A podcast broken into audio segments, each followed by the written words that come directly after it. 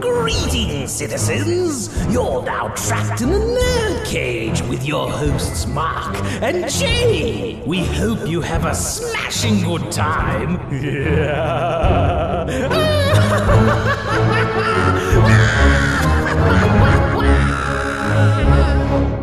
Before we start this episode, this will contain some mature and disturbing themes. We know this is not a kid's show, but we know we have fans out there that let their kids listen. We're asking you not to do that for this episode. That being said, hello and welcome. That's right, you're trapped in Nerd Cage Live. This ain't just a reaction show, but a debate show and a live discussion on everything that makes people like you and I tick. So thank you for joining us tonight. Please hit that like button and subscribe. I'm your co-host Jay St. G, coming to you live from Syracuse, New York, and always with me, the warrior from Wakanda, the fiend from Louisville, my man, Mark Withers. What's shaking, boss? Hey, what's going on, man? Super excited to be here as usual. And yes, today is going to be our first look back of 2021. And we couldn't think of a better look back to do than to focus on Jonathan Demme's classic psychological thriller, Silence of the Lambs. Now, Jay, I know that you, like me, are a big fan of this movie. I gave it a rewatch this weekend, and I gotta say, I like it better now than when I first watched it 30 years ago. But I wanted to get your take on it. What do you think? What's there not to like about this movie? This movie is a perfect movie, a perfect thriller, perfect cast, perfect writing, everything. That being said, it's it's not exactly a fun watch. like after I finished watching, I need I needed to take my mind and do something completely different. But it's so good, and, it, and it's just it, it cuts deep. Absolutely, absolutely. I think that this is by far one of my favorite movies from that time period. And it just influenced so many other films that came after it. It's based on a series of books by Thomas Harris, and the books themselves are quite gruesome. But what sets these movies apart is that it basically looks into the mind of the killer, but also looks into the minds of the behavioral sciences, the, those teams of people that are actually tracking and trying to capture these killers. And so, for that reason, I think this is a very special movie. Absolutely. And fun fact this movie was recently registered into the U.S. Um, film registry and has been preserved. And yes. of course, it is an Oscar winning film. It won, I believe, five Oscars that year, including yes. Best Actor, Best Director, Best Actress, Best Screenplay. It swept the Academy Awards that year, you know, which was surprising given the subject matter and yes, given the exactly. fact that right. It's a horror thriller movie. I mean, that's that's unheard of. I mean, yeah, I know I, I believe The Exorcist and The Omen have won, but I don't think any horror movie in the 80s won any Oscars. And here comes 1991 comes along. Here comes Silence of the Lambs, which came out on Valentine's Day, of all days. yeah, of all days, and uh, and won a few Oscars. And yeah, I, I, in my heart of hearts, believe this is Anthony Hopkins' best performance, his trademark film. Yes, yeah. And speaking of Anthony Hopkins and the cast, I wanted to kind of like dig into sort of the origin of how this film came to be. Now, originally, this was meant to be a vehicle for Gene Hackman. Uh, when Orion Pictures acquired the rights to make this movie, Gene Hackman was originally planning to kind of go in as a partner on the film, uh, with him directing and starring as Jack Coleman, which ended up being Scott Glenn's character. But, you know, upon the first draft of the script, he kind of felt like the subject matter was a little too heavy, a little too gruesome, and he didn't want to be associated with it. So halfway through the development, he backed out of the project, which also meant right. I mean, if you actually look at you know the end result, you can kind of see why. Uh, why he made that move. That put Orion Pictures sort of on the hunt for a director. And luckily, Jonathan Demme was coming off of a film and he was uh, very interested after reading the book. And all it took really was a read of Ted Tally's first draft of the script for him to become excited and to sort of get the wheels turning as far as getting this movie made. Now, there's an additional uh, point of interest with that origin story. So, Jodie Foster was not the original choice to play Clarice Starling. Originally, oh, originally the role was offered to Michelle Pfeiffer. She didn't want to have anything to do with it for obvious reasons. um, it was then offered to a few other actresses, Laura Dern, uh, Meg Ryan, and you know none of them were really interested.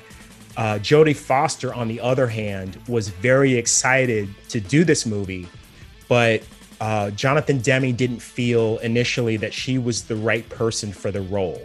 And so Really? she actually had to like kind of lobby for the part. She kind of had to kind of convince him that, you know, she was the right actress for the role. And And eventually, fun fact, she's not afraid of controversy. right, exactly, exactly, which made her the perfect choice. Hopefully, I'm not jumping ahead too much here, but one of the things I love about this movie, the close-ups. Right. I've never, ever, ever seen a movie utilize close-ups that well ever. Like, I'm not, I'm not the biggest fan of extreme close-ups. I I kind of find it like, you know, borderline annoying. Like, I really don't want to see these people's faces that close. this movie is a rare exception for it because it pulls it off magically. Those close-up shots. Right, and they're very important. I, I feel as far as getting into sort of the mind of each character. You know, during these moments where there's really not dialogue on the part of that character. As one person speaks, the other person's face sort of reacts, and you kind of see mm-hmm. in their eyes like what is actually meant. And I think that's an important component in the story. You know, this is a psychological thriller, arguably the first of its kind. And so, you know, I think that those close ups are crucial to the way that this story unfolds on film. So I, I wanted to ask you this earlier. Um, I was really, really young when the movie first came out. I was like, you know, five years old. I did, I did see this movie at a young age, and um, I'm still to this day, I'm wondering how on earth my mom even allowed me to watch this movie when I did. Right. That being said, when you first saw the movie, when, did you see it in theater? Like, when, tell me your experience Yeah. when you first watched the movie. So so yeah, so when this film first came out, uh, it's it's an interesting thing to sort of think about. Um, all the movies that came out before that, in say the all through the '80s up to that point, when it was a story about a serial killer, it was always a like a hack and slash movie. It was always like a gore gore fest kind of a thing. So you know, I think that initially we all thought that Silence of the Lambs was going to be more of the same of that. And, you know, I didn't rush out to the theater to go see it. I kind of got word of mouth like, hey, have you seen Silence of the Lambs? Like, th- that movie is like really brilliantly written. And so I, I went out and saw it and just realized that it's it's not so much like a gore fest, so much as it is just sort of like a mind thriller type of a thing. And I really was blown away by that. We really had, you know, we don't think about those things now because we have like shows like CSI, and CSI, yup. Minds. And this movie deeply influenced those types of shows, but that nothing like that existed before this movie.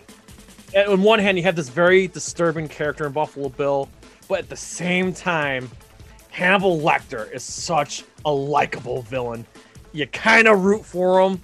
I can't help but love the character Hannibal Lecter. He is a fascinating character, and in my book, the greatest on-screen villain of all time. Yeah, I, I. I agree. Oddly enough, for this movie, going back to the you know the original uh, Manhunter, Dino De Laurentiis, who was the producer on that film, owned the rights to the Hannibal Lecter character, and part of Orion Pictures' task was to sort of come up with the funds to license that character for this film. But because Manhunter was such a commercial flop, uh, De Laurentiis didn't believe that it was going to have any hope of success. So he gave them the licensing for free and allowed them to use the, the Lecter character free of charge. I bet he Now- regrets it. Right. Yeah. So, yeah. So Anthony Hopkins was also not the first person after Gene Hackman to be considered for the cast. Originally, they wanted like a bigger power player like uh, Robert De Niro or Al Pacino. Um, there were some other big names that at the time made more sense for them. But then when uh, when Anthony Hopkins came into the picture, he actually provided a new dimension for the character that they weren't considering.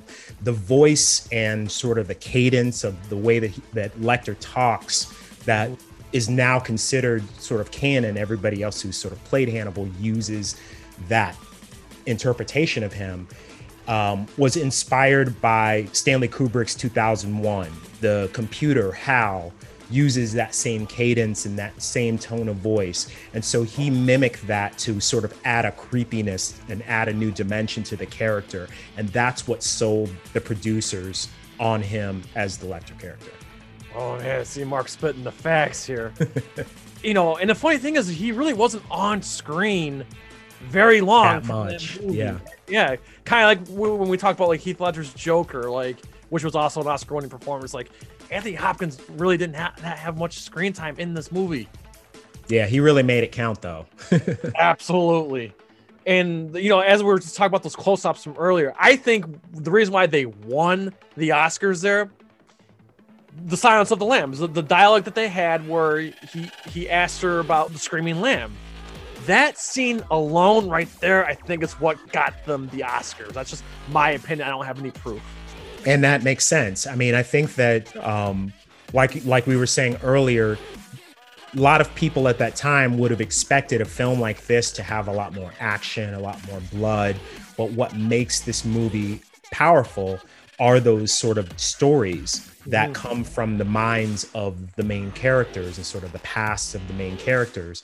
And you're right, that particular story, you know, sort of sets the framework for the rest of the film and sort of like gives you an insight into who Clarice is, why this is so important for her, why she wanted to become an FBI agent to begin with. And uh, and so yeah, I think that it was brilliant writing on Ted Tally's part, and you know, brilliant execution on Jonathan Demme's part. Yeah, it's character development 101. It really is. Correct. So, Mark, you just mentioned a little bit ago um, that you know lack of action. You know what? There, there were some good action scenes though. I I personally enjoyed the FBI training montage early on. Right. I can appreciate that, and hands down, my favorite scene is the action scene. The scene where Hannibal escapes. That was brilliant. Oh, I love it. It's thr- it's even I've, I've seen this movie a number of times, and every time I just get pumped because I know what's coming you know, and the fact that he was able to escape the way he did, oh, that is a brilliant action slash gruesome scene. Definitely my favorite scene in the movie. What's your favorite scene? So I will agree with that one. Um, I really liked uh, that escape and the way that that was executed. Not so much because we see blood and we see a lot of violence. I mean, that definitely uh, is an important component, but I really like that you see the trepidation in the eyes of the cops that have to try to apprehend him when they're waiting around that elevator and yeah. you know you can see in their eyes like what is happening like you know like you know they, you see that they sense this danger and that you know or, or the part where the, the guy's looking down the elevator shaft and he sees you know, the body who, you know, the guy who thinks is Hannibal, Hannibal Lecter just laying on the top and he's like thinking about going down there. He's, he's like wound, wound him, you know what I mean? Shoots him in the leg. Yeah. You know what I mean? You can, you can see in those moments, the fear on each person's face and the consequence of like, you know, what happens if I make the wrong move, if I make the wrong decision. Yeah and i think to me that's what brings the gravitas to that to that scene. And in my opinion that's the best scene in the whole movie. On top of that and i, I actually picked on it more after rewatching it last night is that hannibal like carefully carefully carefully planned the whole thing. Going back to the beginning of the movie where he said that inappropriate line to the senator there before that scene he was eyeballing the pen on the table Right. Now, how he got hold of that pen, I don't know, but you know that he did because then he's like, and then that, he's like, oh wait, where's my pen? Oh here, borrow my pen. Right. Well, he he got a hold of that pen. He was keeping it the whole time. By the way, I have to nitpick something real quick. They say, hey, we're gonna transfer to Oneida Park, New York, whatever. It's right. It's actually Oneida Park. Just saying, I, I am from the area, so I know. Right, right. Um, but anyway, carefully the Planet. They say to him, hey, cooperate with us and we will, you know, we'll get you to, you know, the better facility, whatever. And that's when he said an inappropriate line. Hey, did you breastfeed her and what and whatnot? Right. Take this monster away. He planned that whole. He did that on purpose. Planned it the whole time so he could be in that temporary holding cell. Exactly. the opportunity to escape, and then it's just like, oh wow. You don't You pick up on it the first time, but after Mhm. rewatching it, like, okay, this is so he planned this the whole time. Exactly, exactly. Oh. And like you said, that was something that I didn't pick up on when I first watched it. But on this rewatch, I was like, man, this guy is like even more brilliant than I remember. Because every step, I mean, you can see, you know, you can see like the wheels turning, and you could see him kind of planning out like from the pen, you know, Mhm. from that from that moment with the senator, you know, from the the point where he's able to like acquire the little um, paperclip to get his handcuffs undone you know so it's just like a combination of all these things just sort of coming together perfectly i was just very impressed by the whole thing upon a second watch And that's what makes the character so scary, though, is because he's so smart. Nobody can outsmart him. That's just Right. the thing. He's just that that he's that's what makes him that dangerous. Like I said, he's hands down the best cinematic villain of all time. I know some people say Darth Vader. I mean, I, I could pull for the Kurgan, but man, Hannibal Lecter, man, you know the Joker obviously is another one. Uh, but man, Hannibal Lecter's gotta be at the top, man, and you can't not like him. You, you can't. He's just he's just that fascinating of a character, you know. It's just like you don't want to cross him, and you don't definitely don't want to be rude to him. Just saying, right that's true and that's another thing too is like he feasts on the rude so you're just like so when he when he, when he gets to his victims you're like you you almost don't sympathize for them because they had it they had it coming and if i have any any other okay a couple small nitpicks Mhm. one you rip a man's face off you're not going to be able to rip a, rip a man's face off and conveniently wear it as a mask but that's okay i'll let that slide sure and there's not there's nothing wrong, but the ending, I really wanted to see Hannibal get his revenge on his old doctor. I really did. I really did because there are scenes. Uh, I think believe the actor's name's Anthony Hel- Harold or something like that. Mhm. He um early on in the movie he says like some inappropriate things to uh uh to Clarice. Now keep in mind this is an era where Me Too and sexual harassment in the workplace was more common than it should have been. I'll leave Correct. it at that. Mhm. Um, and kudos to the the Clarice character that she's able to deal with men in the workplace the way she does, and being a you know a female FBI agent standing up to other cops and other agents. I mean, you see that more in the in the sequels t- in the sequel too. But like, right but anyway, where I'm getting at is that that doctor was really said some inappropriate things to Clarice, saying, "Hey, if you are staying in town, maybe I could show you around and blah blah blah." And I'm just like, "Oh, dude, like I'm so glad that Hannibal gets this guy at the end. It's just a damn shame we never get to see it." yeah it's interesting you know like you know going back a few minutes to what you just said you know it, it seems I, I hadn't noticed this before either but it, it does seem like hannibal has a bit of a code right so Yeah. he doesn't just kill indiscriminately it seems like he kills people who are rude or inappropriate or have Yeah. done wrong to someone else and um, you know that's evidenced by you know how he is with that psychiatrist and with some of the other people in in uh, in the film and even the people he describes that he's killed that were former patients of his yeah. you know, they're not like just like oh i'm gonna i'm gonna kill this guy and eat him just because Yeah. you know so And you get to see more of that in the TV show and and in the, in the sequel to follow Hannibal from 2001, which also turns 20 this year in August. So yeah, that's what I'm saying. Like that's why it's. I know he's an awful, you know, monster, but it's he's a likable monster because, like I said, he doesn't just he doesn't Right. he doesn't just kill people at random like a like a Michael Myers or a Leatherface. He get, he does it to the ones that quote unquote deserve it. Right. Even Jodie Foster, like when, you know, when her roommates like asking her if she's worried about if Hannibal's going to come after her, she's like, no, he's not going to do anything to me. He would consider Yeah. that rude. So even she picked up on that. So yeah, the nitpicks I have in this movie are very, very minor. But at the end of the day, this is a perfect movie. Mhm. This movie to me is still a solid 10 out of 10. And it's gonna stand to the test of time. Yeah, and I agree with that statement. I do have one small nitpick. It's more uh, a flaw in the writing, in my opinion. Mm-hmm. Um, so the scene where Clarice uh, finds Buffalo Bill and she realizes, basically confirms who he is. Yes. Um, why does she not just conveniently leave and call for backup? She pulls out her gun, knowing that she's the only one there and that no one really knows where she is in hopes of apprehending this guy who has overpowered several women and she's on his turf. It just didn't seem like something an, an FBI agent would do. Remember, it she's seems, a rookie though. Yeah, but that doesn't mean that she's not intelligent. I feel like if if any of us were in that situation and you knew that this is a potentially da- dangerous situation. Yeah. and if i die no one is going to know that i'm here. No one's going to know who this guy is. I'm the only one that's kind of cracked it. So there is no real reason for her to try to take him down in that moment.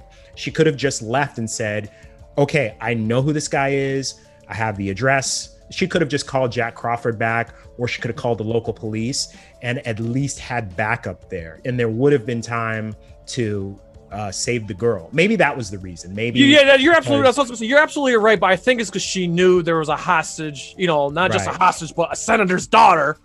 You know, so I think right. she was thinking, okay, I, I need you know save this this girl as soon as possible. By right. the way, uh, the senator's speaking to the senator's daughter, like I can't listen to um, Tom American Petty, Girl. American Girl. I just can't because I'm thinking.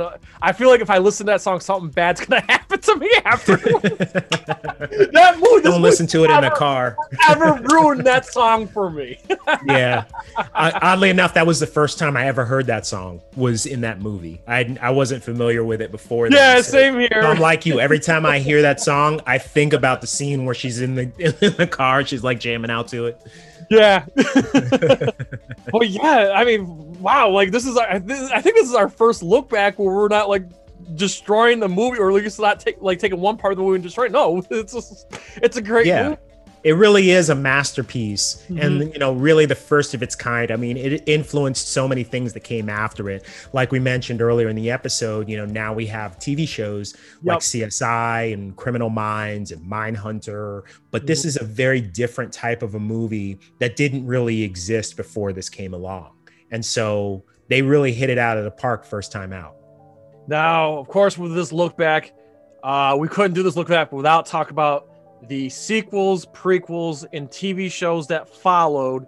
And I, and funny enough, the sequel Hannibal, which took place 10 years later, is also celebrating its 20th anniversary this year, August, not February. But I want to take a moment to appreciate Hannibal, the sequel. Right. Now, um, right off the bat, I'm going to say this right now. The first one's so perfect. You, there's no surpassing it at all. Mm-hmm. But to me, I still personally liked Hannibal the sequel, and here's why. I thought jo- um, Julianne Moore did a fine job as as a more seasoned um, Clarice Star- Starling, who's been you know ten years in the FBI, still dealing with shit at the workplace. Anthony Hopkins is still Anthony Hopkins, and we get a proven director with Ridley Scott. Right. Beautiful imagery throughout the whole movie. Here's the beauty about this sequel. It's completely different. Instead of uh, using a killer to catch a killer, this time we get a really fascinating cat and mouse story in Italy, in Europe. Right. And on top of that, we get a revenge story. And we go a little bit deeper into the character of Hannibal. And the revenge story revol- revolves around a brilliant performance from Gary Oldman, who plays a very um, effed up character, Mason, and he um, wants revenge on Hannibal for I don't know if you, how much you know about this movie, but he his face is all scarred up horrifically right. from um, Hannibal tricking him tricking him into drugs and doing that to himself. And he wants revenge. He's filthy rich. He can he's and he's corrupted. Uh, he's bought out senators, bought out police force, and he's using his own power to seek out revenge on Hannibal Lecter, and he's trying to use Clarice Starling in the process. So mm-hmm. the dynamic of this movie is you get a really awesome revenge story with a cat and mouse story, and it's definitely a fascinating watch. It really is. I I still feel it holds up pretty good. I'd give it a solid eight out of ten. Again, mm-hmm. not as good as the original. Definitely no Empire Strikes Back or Godfather 2 or Superman 2. More like a Rocky 2. And especially if you watch it immediately after Silence of the Lambs, you do see more of the characters. For example, Barney, his caretaker, the, the black caretaker there that worked as right. the guard. Frankie Faison. Yes. He, uh, mm-hmm. he has some brilliant scenes and he talks about how, well, yeah, I was I worked with Hannibal for six years and, you know, he never did anything to me because I never treated him bad so that's one thing you appreciate. They dig deeper into the character. They do explain more about his intentions, why he kills, and stuff like that. Okay, this movie's 20 years old, so I don't mind going to a little bit of spoiler. There's a really, really, really gruesome scene at the very end involving a drug man getting scalped with his brain showing, and it's still holds up pretty damn awesome. Just saying. And then uh, a couple years later, we got well, before before we get into that, I wanted yes. to kind of like break down some of the production history be- behind that sequel. Okay. So, so yeah. So upon the success of Silence of the Lambs, Dino De Laurentiis, who still owned the rights to the Hannibal Lecter character, wanted to keep that train rolling. So he reached out to Thomas Harris and sort of convinced him, like, hey, you really need to come up with a sequel for this book. So he kind of convinced him to sort of get the ball rolling with Hannibal and wanted him to sort of up the ante on it. So more violence, more blood and guts, you know, have more gruesomeness to it. He was assured that everybody that was a part of the original cast would return for this film. But upon reading that uh, that second book, a lot of the cast and crew were very turned off by the subject matter. Uh, Jodie Foster, in particular, thought it was a little bit off brand for Clarice and sort of the things that sort of happened between her and Hannibal. You know, Anthony Hopkins was on the fence about should I do it, should I not do it. Jonathan Demme was absolutely adamant that he wasn't going to be able to produce a good movie out of that source material. And the same for Ted Tally. Ted Tally, who was the original screenwriter for Silence of the Lambs, felt that it was a little bit too harsh took things a little too far and there was no way to really write a good story. So they all kind of jumped ship, except for Anthony Hopkins. Dino De Laurentiis, eh, you know, very famously said if they can't retain Anthony Hopkins, that they don't have a movie at all. But they felt like they could replace everyone else. And in fact, it was Ridley Scott who was interested in this after Gladiator. He stepped up to direct yeah. And he was the one that brought in Julianne Moore because they had worked together on another film. And he liked, you know, her work ethic and thought that she could bring something interesting to the Starling character. Yeah, like I said, she I thought she did a fine job. And right, and that, you know, is the primary reason why this movie is so drastically different from the first. Um, yeah. It got mixed reviews. A lot of people at the time loved it and thought it was great and thought it was a very apt sequel. A lot of other people thought that it was really off-putting and, and didn't really have the same magic as the first film. Well, you can't you can't surpass the first film, and it's a completely different movie. It's the same characters, but different movie, different side, and different everything. Now, you just mentioned a little bit ago that some of the, the cast and crew didn't want to come back because they thought it was off-putting. Well, if, if please correct me if I'm wrong. If anybody in chat wants to correct me, but from what I recall in the book, I'm sorry, I'm going to, I'm sorry, I'm spoiling yeah. the movie for anybody. In the book, the ending of the book, Clarice falls in love with Hannibal and they run yes. away together. Correct. That doesn't happen in the movie. Yeah, I'll leave it I that. know. I know, and that was at the that was at the insistence of Ridley Scott because he yeah. felt like it wouldn't make sense. I've you know Ridley because Clarice right. is such a straight shooter throughout the story that it was sort of a, a weird left turn and it wouldn't make sense. And so he was pretty like adamant that that we need to change this ending. And so De Laurentiis agreed and allowed him to come up with a different ending for it. No, no, no, you're absolutely right. I I feel that Ridley Scott got it right. And again, it's it's definitely worth a watch. Like I said, the, the revenge cat mouse story is fascinating. Now, uh, a couple years later, immediately riding the uh, the Hannibal Lecter train, they kept the kept the train rolling. It, and it felt like it was short too because I was still in. I think I was yeah I was in high school when it came out. Hannibal came out when I was in middle school. and uh, Red Dragon came out when I was in high school. So Red Dragon, very interesting uh, take because uh, it's a basically remake of Manhunter from 90- 1986, but more enhanced. And of course, you get Anthony Hopkins, uh, Anthony Heald or whatever comes back to play the his psychiatrist. Again, this is before Silence of the Lambs timeline. Right. And it's interesting though, the, the biggest head scratcher, and this was big. I remember at the time people were like head scratching. Brett Ratner from Rush Hour directed Red Dragon. and I gotta say, now listen, this is not knock. I love the Rush Hour movies, but when you don't when you think Rush Hour, you don't think Hannibal Lecter. Right. But I gotta hand it to him. He did a great job with Red Dragon. I thought Red Dragon was awesome. I mean, it helps when you got Anthony Hopkins, and it really helps you have Edward Norton uh, as Detective Graham. And you do see um, Hannibal get captured the first time. You did not see that in Manhunter. In the, in the very beginning of Red Dragon, you see Hannibal Lecter get caught by William Graham, and it's awesome. And again, it's got some of the more disturbing imagery in there. A lot of familiar faces. For example, the one of the forensic guys, if I recall, is the the blonde-haired Asian guy from uh, Rush Hour. So as you can see, Right. Brett Ratner likes to use a lot of actors he's worked with before. But I'll, I will tell you though, Red Dragon, in my opinion, is miles better than Manhunter. And then you just mentioned before, Hannibal Rising. Now this movie was crucified. Yes. Upon release. I remember. I didn't mind it. It's not great, but it's is it worth the watch? Yes. If you Right. really want to see the origins of the Hannibal Lecter character, then check it out. It, I it's been decades since I've seen it, but I will say I I personally didn't mind the movie.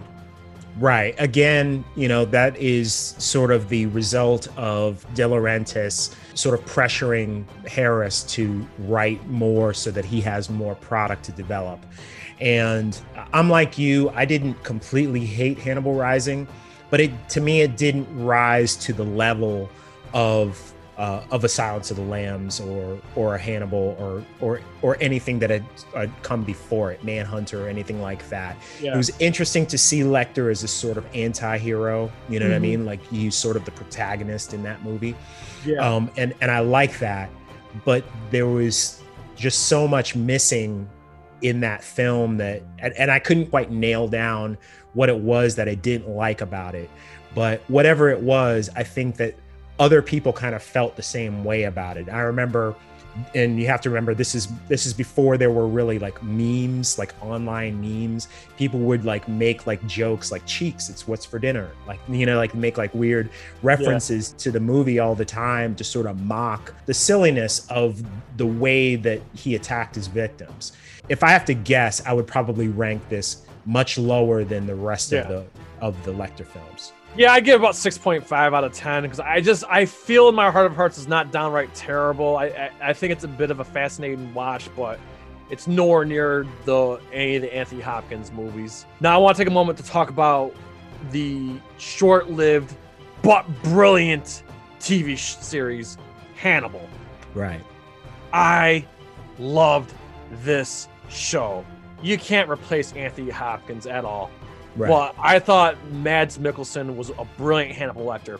Now here's the difference. I feel like Anthony Hopkins brought a a, a twisted sense of humor, whereas Mads Mikkelsen's version of Hannibal was a lot more. A lot more menacing Yes, and it lasted for what three seasons. hmm Brilliant cast. So the first season is is when Hannibal was still a psychiatrist working with the police, and basically he's helping them solve, you know, crimes and whatnot. But while they're solving crimes, Hannibal's out, you know, doing his thing. right This show was brilliant. wow It got bumped network to network each season because it went from NBC, and then I think it went to A&E, then I think from then after A&E it went to Netflix or uh, on on demand. I think. But man, it was a solid show. If you're a fan of the lore of Silence of the Lambs and Hannibal, it's it's worth the watch. I'm not saying it's better, but it's it's for a TV series that went in with low expectations. It was brilliant. So to sort of wrap this up, you know, we sort of talked about, you know, rankings. We normally Yeah. rank, you know, when there's a, a series of these types of films. you know, how would you rank the the Lecter series as you know I are calling it from worst to best? Okay, that's easy for me. So worst to best, worst starting with the worst. I'm gonna go Manhunter, Hannibal uh, Rising. Now the next three, it could go either, either, either way. But I'm gonna go with the Hannibal TV show, then Red Dragon, then Hannibal the movie, and then Silence of the Lambs being the best. That's how I rank them from worst to best. Gotcha. Gotcha. And I will watch them in that order so that I can better appreciate the movie that we're talking about today. I mean, it's like, again, an absolute masterpiece in the genre. You know, the first of its kind. It has yet to really be topped, in my opinion. Uh, easily Jonathan Demme's best work. It's definitely worth checking out. Absolutely. So, that being said, uh, that was our first look back of 2021 with many more to follow. But our next look back, we're going to look back at the fifth anniversary of Deadpool. Yes. Very exciting for me. I'm a huge uh, fan of you know comic book characters in general but deadpool is absolutely a favorite and ryan reynolds absolutely did justice to this character by bringing him to life and we are going to love talking about this one next week. Absolutely and uh, again we, are keeping track of these milestone movies. I think this is going to be 2021 year 2021 is going to be the year of milestones for sure. So that being said before we go we ask you to pretty please like comment, subscribe, ring that bell, and spread this shit like so. So USA, from Louisville to Syracuse to all of our friends and fans around the world at Nerd Cage Live. Enjoy life, stay safe, and good night, Clarice. Sayonara. Ooh, trying to get out of the nerd cage, are ya? Well, before you go, hit that subscribe button. And if you're really intrigued, ring that bell. Thank you for dropping by. Until next time, tell everyone you know about Nerd Cage Live!